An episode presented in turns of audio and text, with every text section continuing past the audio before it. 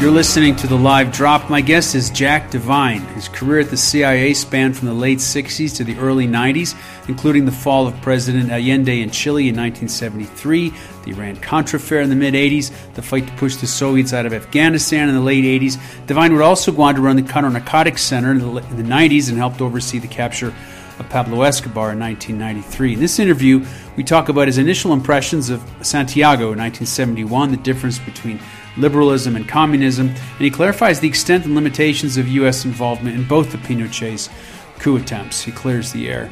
In his book Spymaster's Prism, Jack suggests we need a new set of Moscow rules and what they might look like. It's a wonderful discussion with an experienced spymaster whose knowledge of spy history brings vivid impression insights from the past all the way into the future. He also clarifies why code phrases need not be improvised. The revolution has begun. Begin transmission now. Yeah, one thing that really struck me is you were in a lot of very important kind of key places. What's interesting in your book is you um, you not only provide an insider's view of this, but you kind of dispel some myths that people have had. For example, that Osama bin Laden, Al Qaeda were actually, you know, trained mujahideen by the CIA, and you talk about the uh, Chilean Chilean coup attempt 1970 and 1973, how we, how we weren't really involved with that. I kind of want to start with you in 1970 when you first got to Santiago. And was that your first assignment? Uh, Chile and, and, Santiago was my first assignment. I would say that I, was, I led a very parochial life. How I got into the CIA remains a mystery to everybody. but I do think right. my DNA matches. So I had, you know, in those days, people didn't travel the way they did. I was from a blue collar family, you know, we went with the Boy Scouts to Canada and Bermuda. A lot of my colleagues, when I went into training, been all around the world, sons of missionaries, foreign diplomats, and so on. And uh, I didn't have that experience. So for me to go, I mean, traveling to Chile, for those who haven't been there, it's 14, 15 hour flight. You know, it's down by the Antarctic. The tip you know, was you take a boat off of there and go to Antarctica. So it's, and in the north they have deserts. It was amazing. So to go into that world, traveling at, at that time, I think we had four or five, five. We had five children. So loading one plane, flying for 14 hours. The plane couldn't make it all the way, so we ended up in Paraguay. When Paraguay had an airport that literally was made of a tent and chickens were running around. Today it's an airport, but it was like totally out of you know Philadelphia area, Southwest Philly, Wildwood, Ocean City, New Jersey, and all of a sudden I'm there looking at the Andes Mountains, Andes Mountains, and you know, and then I look around in the country I'm in, full of communists with red flags, and it's what I saw on TV or saw in books. There was no media, there was no CNN, and all U.S. Uh, media was sort of blocked out. So there were no newspapers. You had the Miami Herald for about a, a year, and then it disappeared. They just couldn't get in. And one of the big problems was the newspaper. So it was a an earth shattering a, life changing event for, for me. And I said a lot of my friends took it in stride. Now, before that, I had been in the agency for a couple of years because I'd gone through the orientation. I had gone through a year of training, several months of, of Spanish language. So I had been in there. And what's interesting, Mark, is I was on the task force in Washington. It was one of the, it was a secret operation back in those days. So you set up a backroom operation called the Chile Task Force. And I, I was a young man and my job was to go in after hours, take everything and convert it into a talking point memo for the for the leadership. So I was basically taking information, reshuffling the deck. It was very exciting. And I was reading everything that was coming in and out. So the important thing is when I talk about Chile, it's a very controversial subject, remains a, a hot button point for people a lot of the historians and a lot of teachers, unfortunately, they don't want to talk to me. They want to read my books. No, they want to stick with the mythology. You know, so mm-hmm. the reason I wrote the book, going to your really good point, I mean, in this, is I did teach history. I love history, and I like getting facts right. When you get in the CIA, you better live. You're living and dying by your facts. So I felt there was a great need to talk about experiences like like Chile.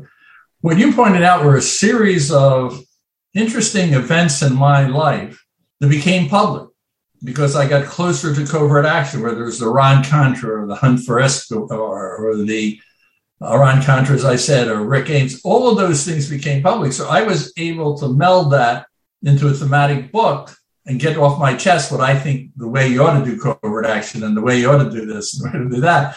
Where many of my colleagues have run very exciting careers, but they handled agents and, and so on and back streets, but they can't talk about it. So I was blessed, and a lot of people don't want to write about it. I didn't. I wasn't planning to write about it. It was an accident that I actually got to write. But I'm getting. I just can't stress enough.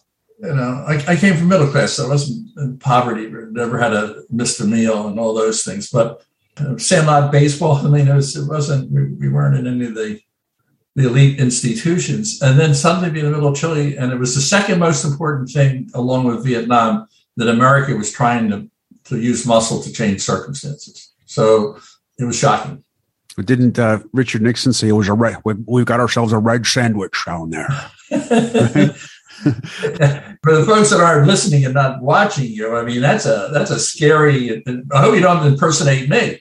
No, no, not well. Well, you know, after an hour or so, I might have something to put together. Well, you might have something to work with. You know, when you you, you get around to, the, talking to the young people, they have you know preconceived notions and you start talking about communism, it's like, what, what, what are you talking about? But when I was a young man, their age or a young kid, communism was that's what you talked about. It wasn't Trump and Biden. It was, you know, you got under your desk and the teachers were teaching anti-communism universally, the entire country. I don't want to say the small percent that sympathized with the communists, but they were irrelevant and visible. The country was locked against it. And um, I joined with the missionary SEAL, SEAL communism was a real threat to this country. And you know, today we we walked away. So so Nixon and, and Kissinger, but the whole world was of that mind. But they saw Cuba, and you know, this was not too many years at the Bay of Pigs under Jack Kennedy. So it was very much. I thought they, they had intelligence reporting from the communists saying they plan to use Chile and use the election process, turn it against us to bring communism. So he was.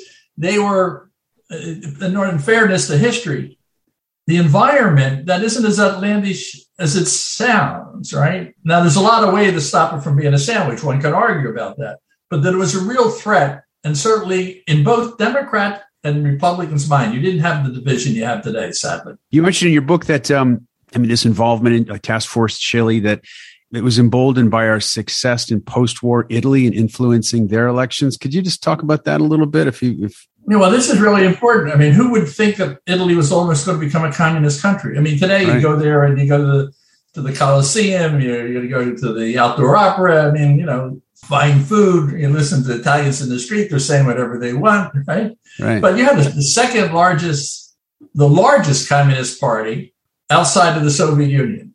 And Chile had the second largest. Remember, people forget this. I love history. One of the big things today, 2021, I really feel if we were testing people, their I, historic IQ is so much lower than it was previous decade. And I'm talking everybody's thumbed out on, on history. Oh, yeah. But when World War II ended, you have to remember Russia was our ally.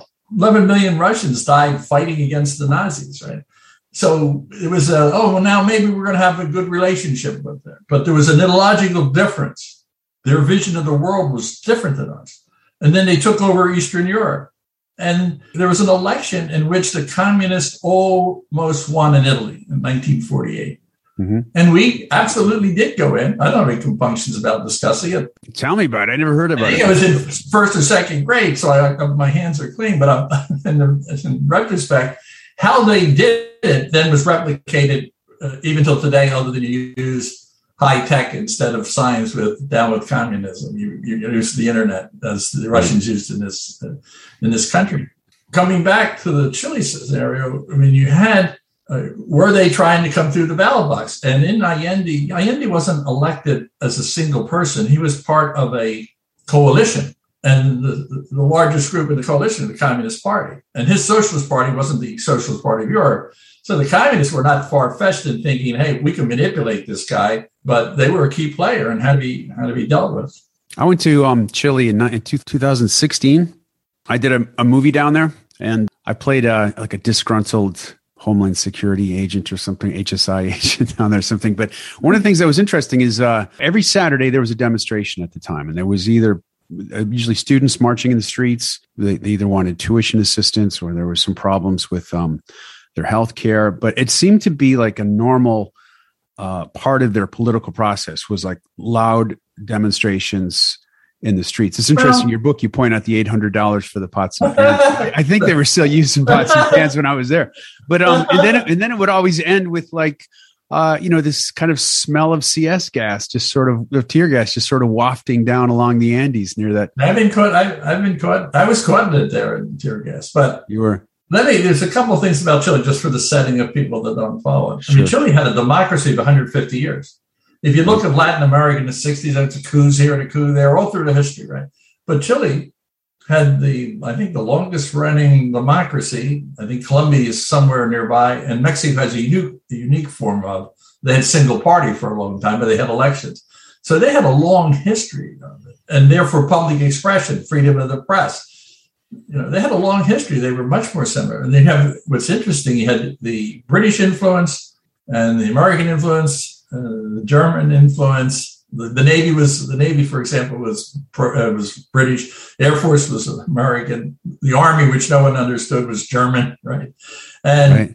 and the police were probably more of Spanish Latin origin, right? But the very first meal that I ate. I ate with another officer and his wife. And I got to tell you, for me, a big deal was going out to Howard Johnson's with my kids and having breakfast. That was what I could afford. That was my lifestyle.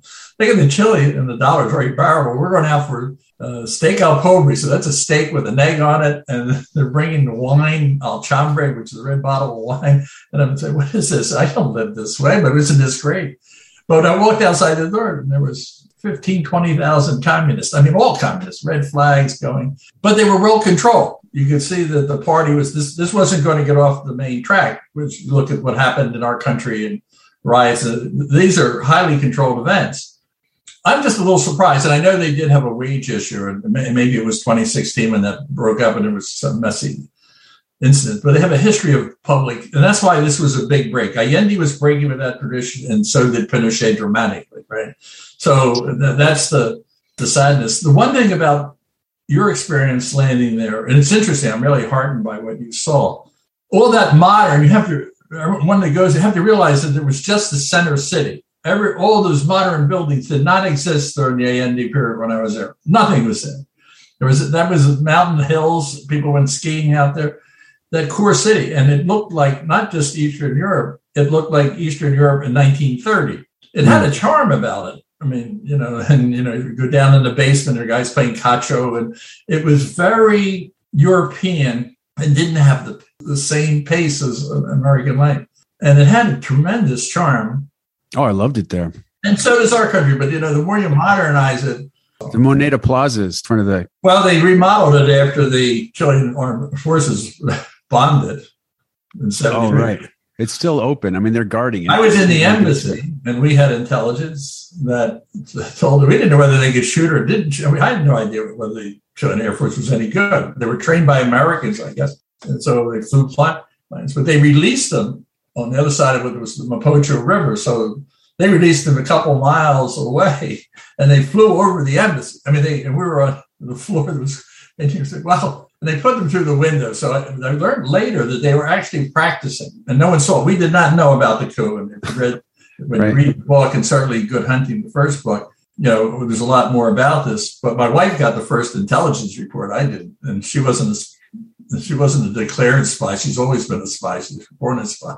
But on the hill, they had windows carved, you know, with chalk, so that they would practice hitting And We had no idea that they. were. Oh wow! We thought there was going to be an election, routinely, and we were going to win that election because his popularity was had been dropping like a rock. And we thought we were on the road to that. And there was a big surprise. Yeah. There was trouble. We knew there was trouble in the air, but we did not. This is one of those things. The CIA did not work with the military in planning the coup that overthrew Allende.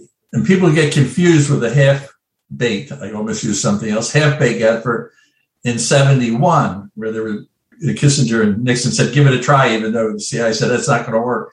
But the actual coup, we had no dealings with the military. And I think that's a great misunderstanding. And I don't think we, speaking of misunderstanding, in our analysis, I don't think we understood the military very well because they were not part of the power structure up until the coup.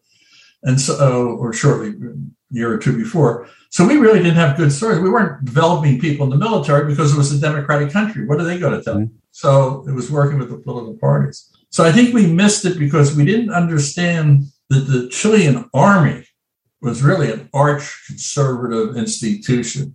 My own experience was with the Chilean Navy, and they were very, they speak fluent English like a Brit, and they, they had mannerisms like that. But if you, you hung out with the military, it's a different, the army was quite different. Wasn't the Navy centered in Valparaiso? That's where the coup actually started. And if you go back, and one thing I want to tell the readers, you know, you're not going to be arrested, and I'm not going to be arrested for divulging secrets here today. but you have to work hard to go find them. But what I'm telling you, I'm very relaxed about telling you because it was covered in a 1973 congressional investigation. Mm-hmm. They investigated the whole thing. And when I was in my 20s and I read it, I was outraged that anyone would even write about what I did. This is crazy. What are we doing? So I was put off by the report. But years later, I went back with more objectivity and experience, and they did a very good job. It's a very, from my experience, and I was there. I was in the embassy. I was in Washington when it started, when it finished. And I thought the Congress did a really first class investigation. And I think the facts, uh, you know, the facts, the facts are there for those who, who want to look at it. I often wonder if that was more Soviets were behind echoing that it, that the CIA was responsible for the 73. Well, that would have been style. I mean, that would have been in a good Cold War format, and you know, it's in my hat for for it. But they had a lot of help at home. I mean, um, oh right, there was a very, we were changing as a society, and there was a lot of sensitivity about it. The mm-hmm. country was becoming politicized, very politicized in the seventies. I just worked on a documentary film about a guy who was an American, was a singer, songwriter, actor in the 50s, and he had a hit record in Argentina and he moved down there. He saw a lot of the, you know, poverty and political unrest and was supporting the the socialist, supporting the socialists and he probably played the guitar at one of the parties I had for the nuns. His name was Dean Dean Reed. Ah no, okay, but let me tell you well, what he saw back then there were a group of uh, the order, I think it was the Mercy Order of Nuns, had a school right around the corner from where I lived. So there were very few English speaking people because they all left. So the kids heard these nuns and you know, so we thought, well, the nuns are here all by themselves. Why don't we have a party for the nuns? So we brought them in, good wine. But I found this guy walking down the street playing a guitar. He's Argentine. He said, Look, I'm having a party. Why don't you come in and play for the nuns tomorrow night? So he came in. I never saw him again, but I gave him my business card. I didn't think about it. A couple years later, uh, somebody came into my office and gave me the card and said, uh, "This guy sent a note. You saved my life.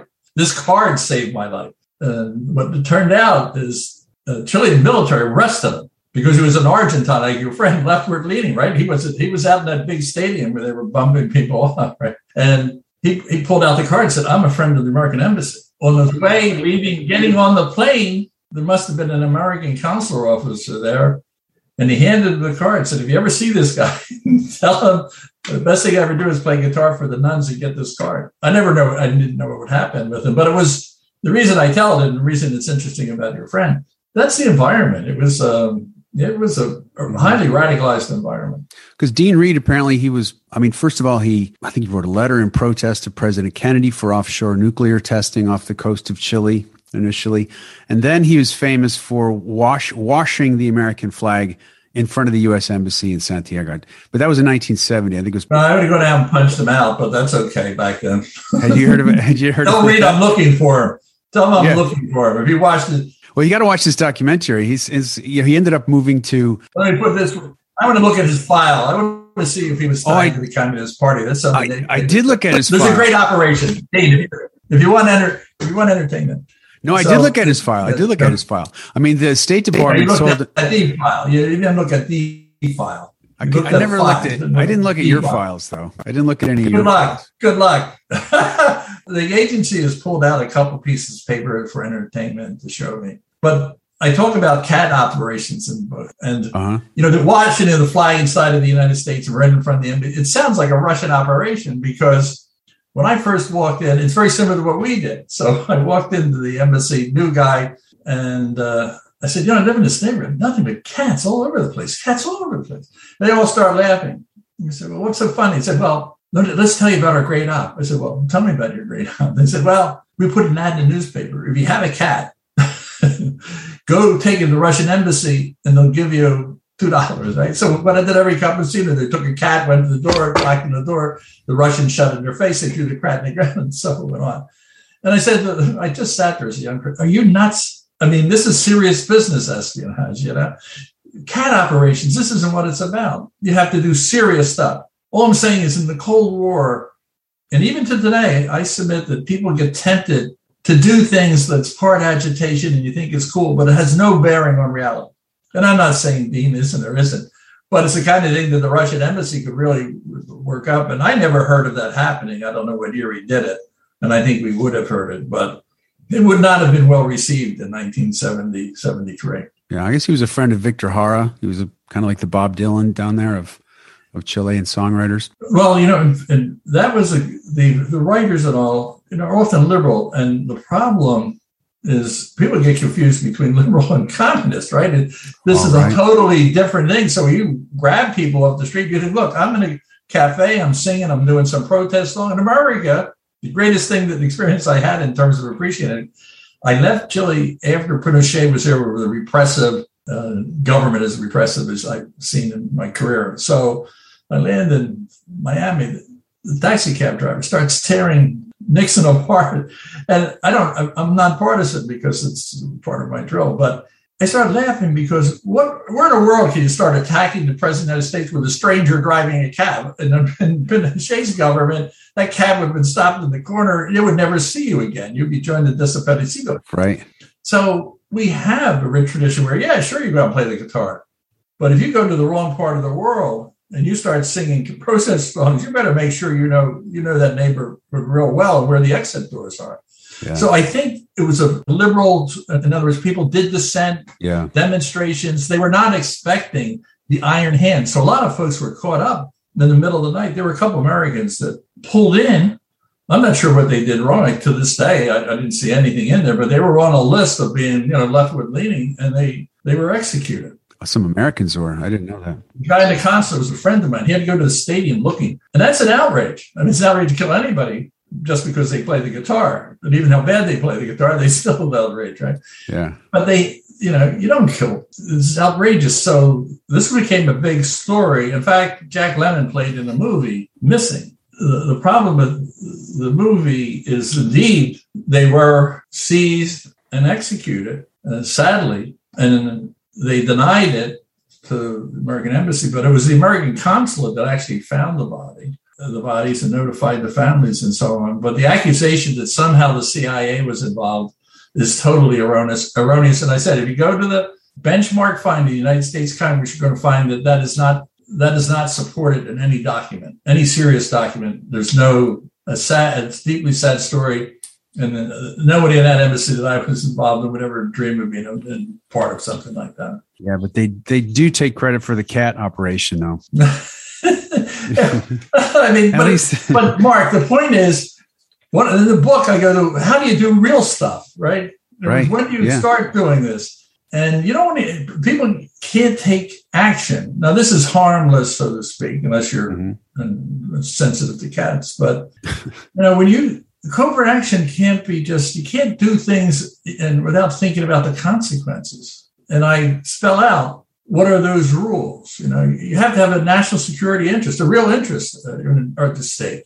You have to try everything else. You have to have proportionality. You can't kill 100000 people to save one you have to minimize the bloodshed. And then i would add some of my own. You better have bipartisan support in the hill fund it amply. Do not dabble in this action stuff. And this is dabbling. This is this is child's. Why don't you do something constructive? And uh, you need to have fighters on the ground. So when you look at Iraq today, and you look at it, it not only applies to covert action, it applies to kinetic military action as well. It actually flies under the flag of the theologians of the 14th century just war theory, right? It goes back even further. And the point is, you have to have fighters on the ground. There has to be a commonality of interest. And I don't mean to get, you know, away from a more lighthearted thing here, but I take this stuff seriously in the first book and it continues in this one.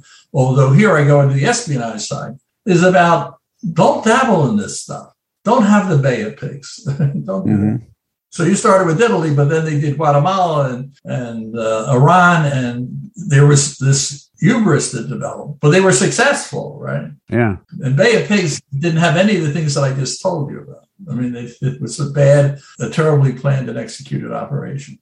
Yeah, so you're talking about covert action as an escalation, not necessarily just another piece on the board that you can play. Right. You know, whenever something else isn't working. It's funny. I just saw James, the new James Bond film last night, talking about escalation. I mean, in a popular mind, you know, espionage is so conflated with you know covert action and shoot 'em up It and is. stuff like that that it's it's really hard for someone to separate. I, I met I- met the uh, Sean Connery, and well, there's two experiences. Again, if you want, oh yeah, I always was annoyed by the fact that we, you know, the espionage is James Bond and Ian Fleming, and so. But then in the middle of my life, I began to have a deeper, deeper appreciation, and I'll explain that in a second. So we were in the Rio Cafe in London with my wife and the head of the British service and his wife. So he's a, an accomplished espionage guy. So Sean Connery comes in and all the women take a deep breath. Now, this may be a sexist comment. Maybe some of the men did too. Okay. But there's, you know, so both wives, instead of being cool, now she's not around, so she can't hear me. right. And it says, go over there and tell him to come, come over and say. I said, I'm not going to bother this guy. He's probably bothered all the time. Now, here's the big flaw. The British head of the service, I won't name him because I'll embarrass myself, but I don't want to embarrass him. Mhm. With arrogance, we point, we're the real stuff, right? And they broke out laughing, hysterical. Like, you're not the real James Bond. There he is over there. So years later in the Bahamas, Sean Connery's in the audience. Was talking about the first book, and uh, I told the story. Now he didn't laugh. He wasn't. He didn't think that was so funny. So, but afterwards we had a good good chat. But things that one thing that people don't know about him, he's he's an anti-market uh, uh, monarchist. In other words, when you see him in the movie, it's all about the crown and the queen. He's he's a Scotchman, and he was. I mean, he makes a big issue out of it. But then I stood back and I said, "Wait a minute. See what you look like. see your style. Look at his." Don't you want the world to think that you're omnipotent look like him and everything else? So after after I thought about it, I said, "What the hell? Let the world let the world think I am uh, Sean Connery or uh, Daniel Craig. Why not? It helps this. I, we couldn't have bought that publicity. it wasn't there, and the poor Russians never got the. No one played a nice a nice Russian in any of the Western movies. So, and and, and the other thing was Stallone was Stallone probably did more for my Afghan program than anybody else. He did what was it, Rambo three? Oh, leaning out of a helicopter. and they made the Russians, and it was like, wow, what am I doing? You know, putting up these signs, Russia's Russia out of Afghanistan. Let Stallone take care of it. So I have a, a humorous, but in this humor, there's some seriousness about it. You know, Yeah. and if you look at what was James Bond defending the crown, doing the best job he could, feeding off evil. I mean, you know, sure, I'll take that, take it and run. Why be so arrogant to think that you're doing real and he's he's he's studying magic. Now, the other thing, um, Jason Bourne movies, when we watch the first, we say, I know we have all that capability, but we don't have it integrated. The beauty of it, it's integrated in the movie. But if you go to Jason Bourne 3, by the time you get to 3, Jason Bourne 1 is accurate. right. In other words, Hollywood sometimes you have to be, I mean, you have to be selective. Well, I'm not so sure today, but let me stop a few years ago. Hollywood sometimes is attuned to trends. And the people working like myself and Brian, sometimes you're, you know, you're trying to get trends, but often it comes from the artistic world on the outside. Yeah, it's interesting. I've read an article about how you know, movies and films about intelligence process actually has something to do with your overall identity and effectiveness. I mean, if there were like an intelligence cycle of your existence or your role or your effectiveness, you would have to include films in the way that you're represented because it does have have an impact. There was a point earlier I was going to make it. It comes to this. They have America's CIA people killing without discrimination and murdering. Now, that isn't true. you know, it's, it's the one thing people don't understand. It's kind of boring. It's a terrible, boring movie. My movie of Charlie Wilson's War would be a lot more boring than Charlie's because his was imagination, mine fact based. But right. coming back to the to the core point, the movies the movies are an insightful way, sometimes an insightful way to look at the world. There was one about the U.S. and Russia working against Iraq together, and but it was at a time when you could see there's rapprochement. That stopped with Putin. It's a, a rockier road. And my book is about, why I master is about pay attention to Russia. I have a bone to pick with the world, right? Yeah. Why not China? China's the number one to everybody, right? President of the United States, CIA now has a new mission center. It is true. China is the most potential, you know, military, economic. But here we are announcing they're all in, right? It's like there's nothing else. All of a sudden, it's China. But the truth of the matter is, if you look at the Chinese and you say, well, what are they doing against the United States? I mean, what are they doing inside the United States? And you start looking at what the Russians did in 16, what they continue to do, what they did in Ukraine, and we're challenging us. The Russian intelligence part is really much more aggressive. The Chinese are Johnny come latelys to human spying, for example. So when you say all in on China, you're missing, you know, with climate or whatever, you're missing other influences and stability issues around the world. It's all in. Bureaucrats, insist that you've got to go from Russia to all in on terrorism, all in on Iraq and Afghanistan war. $17 trillion later, it was three to six for that, but if you put the whole pile together of how much it really costs, and you say to yourself, why can't we find balance in life? And maybe it's because we need clarity or something with the American people. I'm cautionary. I think they should be doing and creating a center. I wouldn't announce it to the world. I wouldn't be yelling across the street, I'm going to punch your eyes out. I just don't understand the the center thing, but don't they already have a Far East division or whatever you guys call it? Or when I grew up, they had very structured stovepipes. I was, oh, that's a bad idea. When you have a crisis, we built tests. Okay. Like Chile, you bring in people from all around the world that have a specialty that fits into it. When I ran the Afghan program, we had analysts from Russia and from uh, Middle East. I had logistics, bankers. I mean, you, you bring it in tests. And when I did counter narcotics, you brought in scientists. So you build these things for the duration of the, the test. You build them. But there was a reorganization, which I am, uh, I was opposed to at the time. I was opposed to the one I'm on record in the Washington Post. I'm the only one, and I couldn't figure out why they called me. They had five directors, you know, five senior people saying that reorganization in 2004 was great, and I said it's a terrible idea. The only reason they can only find me because I was sometimes they just move chairs on the ship's desk and they don't change anything, but they don't realize in moving the chairs they do some damage to the floors or, or so this all in on China again, I think you have to robust. So they have they created a different structure. It's going to bore the hell out of your audience, so we won't go into it. Oh no, but they, they have stuff they had, like this. They had Iran. They had Iran and North Korea. They're doing away with those two missions, and now they're going to have China. Now, wait a minute. What about Iran? Really? What's the big problem in the Middle East? It's Shia, Sunni, Iran.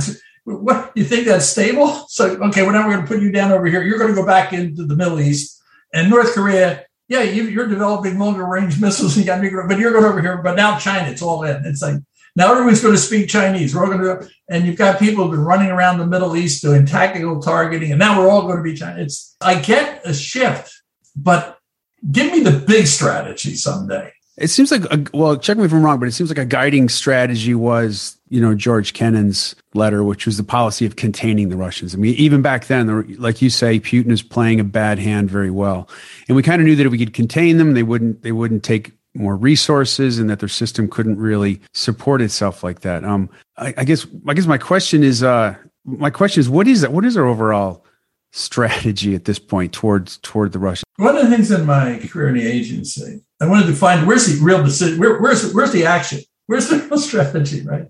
So you know, you, you then actually the generation before me had a, a large part of its activities were in the strategic intelligence, longer view, but in the 70s going forward, it became tactical because we as consumers in America, everywhere, we want the news immediate.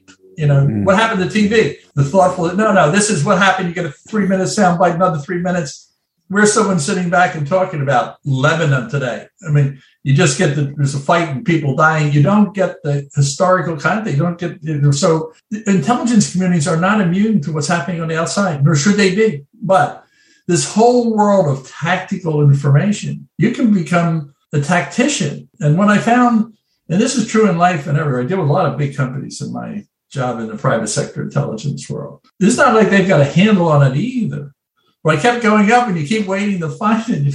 Hell, I'm up here now. Where's, where's my strategy, right? Because it's hard to get around it. And I had a lot of people come to me, fine officers, equal, smarter than me, who ran a test or better in languages or whatever. But so many of them, Jack, lay off the strategic stuff. Just tell me what you want. I will do it and I will do it really well. And they would. And I needed them. There's a lot of people that are bright but aren't wired and not interested in and there's an impatience out there. So I'm talking about the intelligence world, but I'm also talking about the media and education, and we're missing, and maybe we're not cultivating strategic thinking. And constantly, you don't even realize you're not in strategic thinking. Where are the Kennans of this world? I read one on the Federal Reserve today. Trust me, don't do what I'm doing in the finance world. Well, I'm kind of happy what I've done. But there's a guy who has a sending voice writing from inside the Fed, you know, that sort of, hey, you guys are off base. Whether he's right or wrong doesn't matter to me. What does matter is that you got somebody inside like George Kennan who wrote and saying, listen, you got we got to get a handle on this. And it's powerful. And people it's interesting. I say this all the time. You know, General MacArthur, when he left, he said, "Old soldiers never die. You know, they fade away." So, old spies, you know, never die. They fade away unless they got a pen. And if they have a pen, they can stay in the game forever. And my point is, and if they got a zoom and they got a zoom camera that works, who has a pen anymore, right? I mean, but well, you have to be able to use the zoom. In other words, and be willing and to say something on the zoom. If you don't have anything to say, Although I must say, at lifeguard, I'm, I'm rowing competitively at lifeguard boats, right? You would laugh at that. Are you rowing but, right now? Oh yeah, I, I, am talking. Come on out. You should come row with me. We, I'd we love to. About 3.9 miles, and, but they're, they're surf boats. These are not these little shells. These are 300 pound boats with waves and all this stuff. But so every once in a while on LinkedIn, I put the photo, and I'm shameless. I'll put a cover of the book there, right? Right. I'll get 1,200 hits of watching Jack Devine sitting in a boat. You have to laugh. I mean, there are people that have a lot of time on their hands to look at that. My point is the power of standing up and saying your uh, saying what you had in mind. There was a much higher tolerance among my predecessors. I really do think there was the best and brightest, but it's it's also their integrity, the way they stood up for things and fought about ideas. I found over the years there's less willingness, fear, you can have people that'll take a bullet. They literally will go over the fence, but they won't take a bureaucratic bullet. They're like, oh no, the IG are going to this and that. I think it's missing everywhere. So when I see this, we need people. To, what, what are we doing? Where were where was everybody on Afghanistan and Iraq? Where were you? I'm not talking about you, Mark. I mean, I'm on record. All right, and there's a Wall Street Journal 2010 says, you know, CIA solution, Jack Devine this is not going to work no matter how valiant, how hard we work, and how good our intentions. It's not going to work. You need to do covert and get out, get that footprint out. And I know a couple fairly significant people in intelligence kept that by them, but never changed it.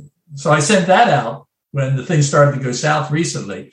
11 year old op ed, I got 6,000 hits. My point is standing up on these issues, it's hard to come by.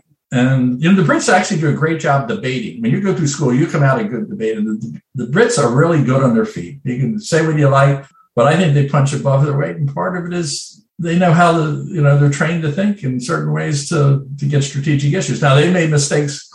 Tony Blair must have skipped uh, lost the grade there because he got sucked into the Iraq thing. But and he's a smart guy. I don't mean to be facetious. So it's a serious point, though, Mark. It really is. Standing up and being counted and I, to those that are aspiring to be leaders, you're going to go further by standing up. And I stood up, when I stood up, they humored me. They said, oh, Jack, there he is again. But it, I benefited from it. But I had also leaders that tolerated, didn't weren't so insecure that if you dissented, you were a big problem case. You really have to look now. There's just this huge quantity of information out there that can you can use to support your opinions. I mean, some you can see how that is also weighed into it like okay this is your opinion but where where is it coming from and what what is it based on? Well there's two things on that embedded in that profound question. Uh, one is in the intelligence business you know you don't want to get into all so far we need to use technical to the max absolutely. We have depreciated human. Now we had the Mueller report and now we have Havana syndrome. Why did we go through this uh, collusion no collusion this that? If we had a source that's what we get paid to do inside the Russian and we've had them over the years. Let me tell you what really happened. Why, why did we have to go through this Kabuki test? Today we have a very complicated thing on the Havana syndrome, and we're going to spend money and this and the other. We spent a lot of money on sorting out the Russia thing, which leads me to believe we didn't have the right kind of sources. Maybe we had someone who's good on nuclear, but we didn't have where you needed it. In Havana syndrome today, I'm, I'm, making a pitch for human sources and the value, and this is true in the private sector. Have all the opinions you want. There's no shortage of it online back it up with some facts, some human reporting. You know, what do you? The other thing is we have conventional wisdom. You say it, I say, it, repeat the same thing. Next thing, it's it's fact. You know, going back to what they used to do in high school and college, primary sources. What, what's this based on? Mm-hmm. Why, why are you saying that? What, what, what? We don't have patience or time, and we get mad at each other now because someone challenges you. Yeah, we take we take our opinions personally. We used to have fun having different opinions. I mean, really, we used to have right. fun. And the Brits, I'm telling you, they're trained to have it. Now it's you got to be all in, and it's like crazy. Yeah, it's got to be hard. Look at Jefferson and Adams, Hamilton. You go back to the how we got the group of people running this country out of seven million citizens. The quality of thinking, discourse, arguments, and they had fun. They, they might not have liked each other, but truth comes from that interaction, not by sitting great and looking at your belly button, having great thoughts on your own. So I don't know the way the Congress. I'm picking on everybody today. I mean, the, the Congress. When I used to brief things, the Republican Democrats. I couldn't tell on the Afghan program who was. I mean, I know, but today you got to be one side or the other. It's like, wow, can't we discuss the issue here? Forget, forget your you're, you're trying to raise money or whatever for your election. I mean, I, I think we're in a terrible place. And I, I like writing books. I, I do. And uh, partly because and I'm delighted on your show. Why? I'm trying to get something off my chest here. Yeah, you definitely are. And I'm appreciating it. You talked about that we need to have some new Moscow Moscow rules. I'm a little confused because I, I, always thought Moscow rules were, you know, if you think something's wrong, something's wrong, or everyone is under operational control. But you, you seem to refer to some kind of like rules of engagement. If you ask CIA people of, let's say, starting with the generation behind me, even, excuse me, just ask anybody that worked in CIA Moscow rules, right. they're likely to jump that, look, you don't wear a Mets hat and Nike sneakers when you're making a dead drop. And, uh, you know, right. you don't sing uh, Yankee Doodle Dandy. In other words, I'm demeaning it, and I don't mean to. It means if you're going to make a clandestine meeting in Russia, what do you have to be alert for? How do you have to do this? Right? That's kind of cool, right? Yeah. But there was a, a, set of rules, and you can't find them. Words, you can find even the Moscow rules that I just talked about. I know one fellow that's actually cataloged, cataloged them, and I would give him credit. He might not want me to, so I won't mention his name. There was a when the Cold War was running, people don't understand when they look at 2016, it wasn't about the Russians collecting intelligence and using cyber. I mean, every country, you know, without exception, is using to the maximum their capability to collect. The insulting, outrageous thing, and the one that I thought they couldn't be doing this. How could they be doing this? It makes no sense. And why was I doubting it? Because I fought them through the Cold War. They used it internally to mess around in our political process. And no one seemed to be articulating that and why that was so. It wasn't the DNC and it wasn't Trump. It was, it was they were messing around. So what were the Moscow rules? How does that relate to them? We never counterfeited rubles. And to the best of my knowledge, the communists never uh, copied our dollar.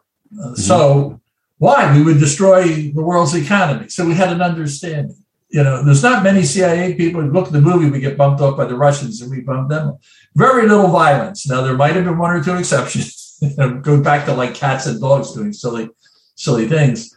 But there, there was an understanding that we were going to play by certain gentlemen, uh, was Marsburg, Marsburg rules. But one of them was we weren't going to mess around in each other's political process. Now, if you look at the Cold War, no one gets stands back. After Stalin, but after Stalin, if you start looking, get somebody from CIA to tell you that we meddled in the political process after Stalin. And what was that big operation? It'd be real hard, right? Because we didn't. Now, there a couple, there was like an incident in the 1980s, but by and large, the Russians did not meddle. They had the communists for a while, and did a but they weren't trying to have riots in the United States and molding opinions. That was part of it. So what I'm saying is that rule that go head to head, ideological war, Russians and, uh, and Americans, Soviets and, and Americans. We didn't meddle inside. So that was the shocking aspect of 2016. And they're still doing it.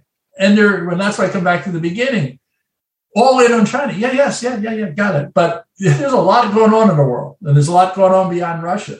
Cyber warfare is a subject. Now, here, right to your point, there are no rules in cyber warfare. In other words, right. there are no Moscow rules. Mm. When we had nuclear weapons, we could counter weapons and we could sit down and say, we'll have 100, you'll have 75, and we'll have the, you know, you could negotiate. There are no rules. So you now have an environment of mixing it up in each other's countries, not around the world. You're going to do that too, but in each other's countries, and there are no rules. And we keep saying we're going to respond in kind. What does that mean? You're going to respond in kind? Are we going to interfere in their election? Are they going to stop? Now, you can't have a conference. You know, there's going to be a conference now. They should. 70 countries. Is it 70 or 40? I think it's 40. Are meeting to discuss cyber. Well, we're not inviting the Russians, right? They're not part of the problem, right? They're not. What are you going to talk about? You're not going to have a conference. Are you going to admit to me that you're in mine and I'm in your? No. So you'll get. Well, we won't. We won't take down anybody's uh, grid system. These are things that are properly negotiated in private within between intelligence services. And my hope is that someday, maybe they're doing it, maybe they're trying. I see no visible signs of success. That we need rules. We're going to really start messing around in each other's political process. And you'll end up, you know, what happens if they meddle in uh, 2022? I've been thinking they might, we're doing so well undermining ourselves. If I were sitting in the room, it's like, hey, look, why are we doing covert acting? Let's just buy tickets and watch. Yeah, yeah. Let's, let's, let's not get caught now with things rolling. No, don't do it. So they, they may be feel, they may feel be perfectly happy. But my point is we need to get along with the Russians. Their strategy, one last thing on this this isn't a hidden thing. They have a strategy. It's called the hybrid strategy, and it's the use of cyber to weaken your potential enemies. I mean, they're not, they're not hiding what they're doing. So I, I think we had our emphasis, got so concerned about whether it's going to help the Republicans or damage them or the Democrats, and we missed the beat, which I believe the people that were around in Congress in the in the Cold War would have been less would, would have been more incensed by what happened. Are, there, are you referring to the Gerasimov strategy? strategy yes. Mm-hmm. the hybrid. Now, he denies it, but I mean, people and journalists deny it. It is their operating strategy, though. And whether, you know, whoever wants to take credit, it's like Kennan denied, not denied, he rescinded his, not rescinded, but he, he didn't think it was executed, the, the uh, containment strategy. So, but what are they operating? It's the Gerasimov. For those that don't know, he's the uh, they're basically their commander in chief. I want to talk a little bit about the Russian illegals program, how you know, you mentioned that we were at one time uh, allies with the Soviet Union, and but you know there was Konon Molody and you know the Ottawa Ring and the, the Portland Ring, all these all these um, Alger Hiss and that whole crew that took us a little bit by surprise that they were infiltrating us while we thought they were friends. And um, you know, then you kind of bring up the illegals that are kind of operating in plain sight, like Marina Marina Butina and this whole new new wave of illegals that are they're more overt than covert. I think you called them um, agents of uh, agents of access, you know, which is a great great name for a new book. I don't know if I don't know if somebody was thinking about that. Well, but, um, I can I can be a source. I can be a primary source for your book. How would you? I mean, how would you imagine a um, a Russian illegal w- would identify themselves or operate today? Right. So one of the great illegals, and that's I think most of your audience uh, can think back about it. And then Tom Hanks did a movie a couple of years ago. I think he was nominated for a role uh, for an Academy Award. Bridge of Spies. Bridge of Spies, and it involved Rudolph Abel, who was, and that wasn't his real name. His real name was Fisher, but Rudolph Abel lived in Brooklyn, and he lived as a you know, sort of an artist freelancing. You know, you, you, can be anybody in New York. I've lived there for 20 years now. I mean, you could, no one's going to bother you, right? And no one's going to press you about. But he had a low profile, invisible. His job, again, he came, you know, they gave him a false identity, two false identities, right? And what he had is an assistant working with him who drank too much, stole some money, and walked into the French embassy, our embassy in France, and said, "Oh, by the way, there's a guy up in New York who's a spy." And what his job was was to be invisible, not a flashy, you know, pinstripe suit and handkerchief in his pocket and bowler hat or whatever. It was just to be an artist with a scruffy shirt, small apartment, you know, homemade coffee at Maxwell House or something. But he he was handling he was handling the Rosenbergs and cases like that, people that were nuclear sources providing information about the nuclear weapon. And that's invaluable because the Russian embassy, just like the American embassy, this is where movies get it off. You don't have free reign in Russia to run around and meet people and jump out of cars. I mean, they've got you covered. And today, you don't even see them because of technology, right? Mm-hmm. Uh, and you can assume the same is true. If you're in the Russian embassy and you wander you're wandering around, uh, you should count on having company. So, how do you handle a deep penetration inside of your government? It's somebody that's not affiliated with an official installation. So, the question is you know, at one point they were going to put nuclear weapons in uh, in refrigerator size packages and bury them around the United States for when the flag. I mean, people have to realize they really thought they were going to war with us, right? So that who does that? Illegals do that. Now it's not an army. And so it's a small selective thing. And you would think it goes away. But in 2010, maybe I'm off, they arrested 10 people in Jersey. Right, right. Anna Chapman was one of them, know, a very attractive woman. Putin ended up dating her, you know, he traded her. But their job was to be invisible in suburban America. So you see that dowdy guy next door, you know, yeah, he could be. but there's few of them. There's few of them because the Russians nor we have that many precious agents that require that handling. So, and every one of these unofficial officers is at high risk because when they're arrested, there's no diplomatic immunity. You stay in jail for until somebody negotiates, like uh, the Bridge of Spies. So what I'm saying is, even as late as 2010, you had a, a network in, in, New Jersey that were handling agents and, and uh, providing infrastructure. I love to show the Americans. Now, we're not bumping up vice presidents. We're not doing all the things that they have in there, but the basics are quite accurate. In other words, that's, they come with false identities, they live real lives, and they carry out secret missions. But what they don't carry out are the action missions. It's really meeting people and collecting information and meeting them under the most secure means. Mm-hmm. And Abel, they, the Americans thought that was his name, Rudolph Abel, and it turned out that that wasn't that wasn't even his name. But when he was, when he told the, the Russian counterparts when they were, you know, prosecuting him, he, they used the name Rudolph Abel, and that meant I'm staying the course. I'm not opening my mouth. So that was a signal back to the Home Office.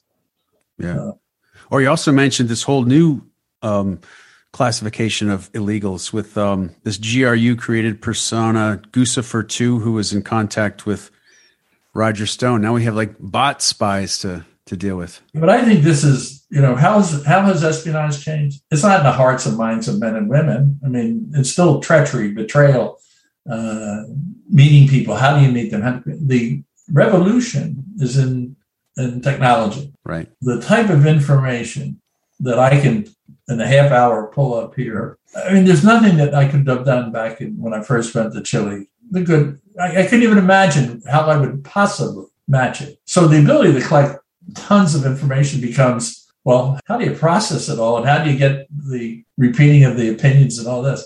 Well, the same thing goes on an operational thing. I'd have to spend days trying to find somebody and who is this and how do you get assessment? Today, you go in and online, people are telling you everything you need to know about them. You know, this is what I had for breakfast. I had one client, very wealthy billionaire, as a matter of fact, and um, so he wanted us to look at his profile, see if any vulnerabilities. And I said, well, here's a video of your wife, and now it's on Facebook, and she's now going to the bank in Luxembourg, and she's talking about this is where she gets her money. She, you know, and I'm saying, look, it might not be a good idea because there might be some people out there that want to meet her on the street and talk to her about her handbag, you know. Yeah. Well, they don't even have to do that. They're really sudden. I mean, we're going back in time. You know, why do you rob banks? That's where the money is. Well, today robberies taking place through the internet, right? Right. And using bitcoins. So ability to find people, you can recruit people, right? That's what you do online, right? I'm not going to go into any of the more savory ones, but you know, people are connecting, and you know, how do you connect? How can the, then it gets to the problem? Counterintelligence is how you defend yourself, right? Mm-hmm. How do you defend yourself against all this technology? It's a real fight. So there are much more capabilities in the intelligence community that I think I used the first drone. I could be wrong in the counter narcotics program but it was a surveillance platform. And then someone said, well, let's put a couple Hellfire missiles, and then it went to war, right? right, uh, right. So, you know, the ability, and when I was fighting with, you know, with Mujahideen, they had, we didn't give them satellite pictures because it's too sensitive. Now you can go on Google, Google Map and get, get a picture. We used to do replicas, like hand drawn maps. All I'm saying is when you talk about this and the ability to be a good spy, you better be really good because we used to be able to, oh, here, just tell them here's a passport and tell them you're a salesman. And today, you know, the people that work for me can quickly establish that it's fraud. I mean, you're teenage children. it's so it's harder. So there's a harder, harder to get yourself out there, and yet there's so many more tools. So it's a different, it's a different approach. And the old timers that predated me, you know, it'd be like dropping them off in Mars and saying, okay, here, here are all these tools. Go go at it. Yeah. Well, it's interesting. Like to technology, I was pulling up an old book. I was giving some books away. And there's something I had saved, which was something I printed out from I think like the early 2000s. It was an early like Nigerian prince scam. You know, I mean, it was uh-huh. it was written where you know I am so and so, and I have so much money, and you have to pay for my lawyers, and if you could please. And you know why you kept getting them? Because why? people respond to them. You say, "No, right. I can't respond." Right. And I'm just telling you, people do respond, and that's why that's why they go on the way they do. But it's interesting how technology, like all these technological advances, they seem to be big generalization, but they seem to be trying to simulate that one uh, trustful human interaction. you know what I mean? Like all this OSINT yeah, and, but, but and all this stuff comes back to human in a way, you know? If you look at how technology is successful in attacks, it starts with a human being. Identifying a human being who's weak, not weak, is um, makes a mistake, right? And then you enter you enter into their world and sees everything. So humans are used and have been historic as the kickoff point, but you know that's so there is. But the concern I have, as I stated earlier, a lot of practitioners, and again, I'm not going to pick. I'm picking on everybody. But I must have Wheaties, but the defense contracting world. I mean, we just if you look at Northern Virginia. I mean, that was farmland. You know, when the agency was built there, just all farmland. And now you have big cities, and you look at it, and it's infrastructure in support of technology and, and basically in war fighting and intelligence. When I looked at the long arc of history, you know, you had big breakthroughs in, in technology. One was the satellite, right? But the beauty of the satellite was a great spying platform. Mm-hmm. And, you know, they had the Glomar submarine that went down and could take a ship off the bottom of the floor or find a cable or whatever. So technology broke through. And the Afghan war ran, the uh, Stinger missile changed history. I mean, it's uh, where you, it's like the guy that invented the bow arrow or gunpowder. That Stinger missile really changed the course of that, that war. So technology is, is tremendously impactful. And, but today, every day. You know, it's hard to make a buck now in the technology era because as soon as you make it, someone's got something with another device on it, right?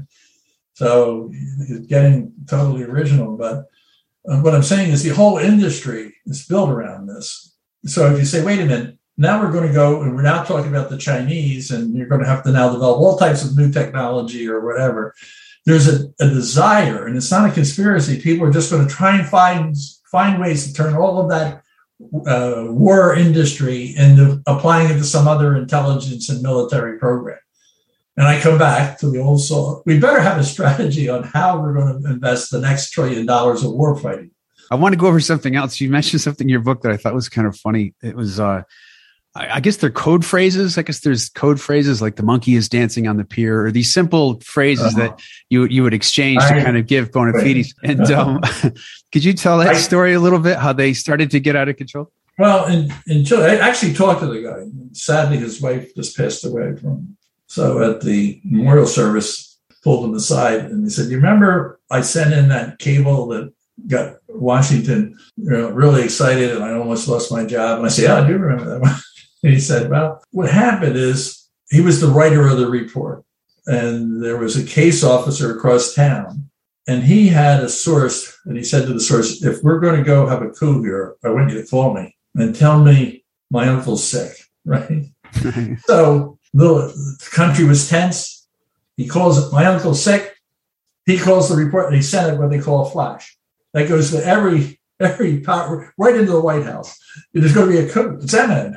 Next morning, you wake up. Right. You know, the, the buses are running. Everything's good. And the problem is these little codes, right? And the guy forgot. And he thought uh, he, he, used the uncle's sick when he should have said, "I think the uncle's you know getting sniffles."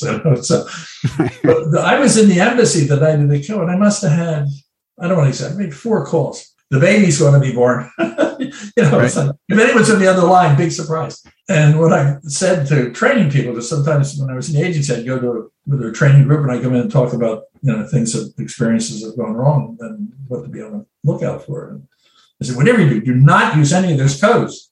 Just say there's going to be a coup de march. It'll be at nine o'clock. Don't screw around with in the babies being born. What kind? When? Where? What? At? You know, yeah. how traction? I mean, it's like do not send it to uh, the White House, right? Don't send a message to the White House that the baby's speak. Yeah. Now, my wife got the report, as I said earlier. They couldn't find me. I was in an Italian restaurant. Oh, so the message went to the White House that the uncle is sick, and they had. Oh yeah, well no, no, they said no, no. They cleaned it up. A coup was imminent. In other words, right. they didn't tell you the uncle's sick. They a coup's eminent because that was the translation of the code. That's even worse. Yeah. But in the real cable that came in, the one that really set it off was we didn't know the military was plotting until three days before. And I was in downtown Santiago, the Carla restaurant, having an Italian pasta dish, thinking of what I was going to do next in my operations.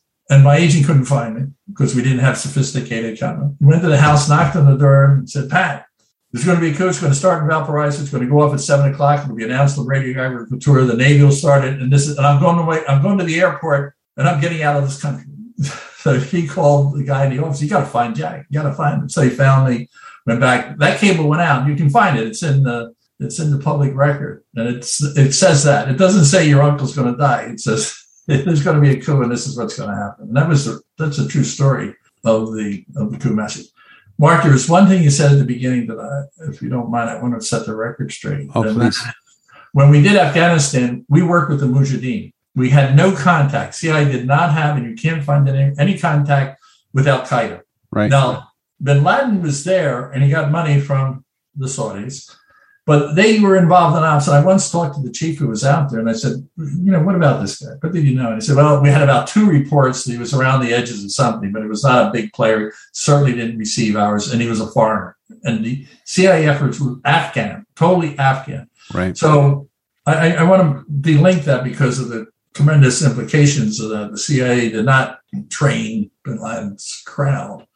The second thing I want to point out is that we left country fell apart a few years later. The Taliban did not exist, didn't come into power. And in 2004, when they did come to power and 9 11 came, the CIA went with a covert action operation, was in there within a week, and the special ops military were there right behind us. They would have been on the same plane, except the Pentagon couldn't sign the paper fast enough, but they were there one horse length behind. And they brought the Taliban down. People forgot literally one horse behind. Was, yeah. was destroyed. And what were they destroyed with? The group that we fought with, the Northern Alliance. So there's a lot of history that gets jumbled up in here. And I, I want to make sure there's distance here on this. And on my last point on this, I knew we were in serious trouble in Afghanistan when the Northern, the Taliban in the last few weeks, the North or the North, they took the Northern regions, which they hadn't done before. And that meant right. that foothold you know, for whatever set of reasons. The Taliban learned a lesson. They read their history, and so uh, so I just want to make sure because uh, I was uh, I was in a building two blocks away from 9/11 when it collapsed. So it's a I walked up the FDR with all those people, and it's such a experience. I want to make sure there's a distance that that was a Al Qaeda Saudi run operation, not Saudi government. Jack, this has been really, this has really been wonderful. I'm glad for your to have your time. It's great to meet you, and um, I'd love to speak to you again sometime. Thank you. It was great. Keep up the good work. I mean, you're adding a good level of understanding to a complicated world. Thanks, Jack. That was my talk with Jack Devine. His book Spymaster's Prism is a great read that covers almost as much as Jack's storied career at CIA. If you're enjoying these episodes, please consider a contribution to our Patreon with access to show transcripts or a one time donation to our PayPal account. Links are in the show notes. I'd like to thank our new Patreon, Leslie Rosniak, and everyone else for helping make this show possible. Keep listening.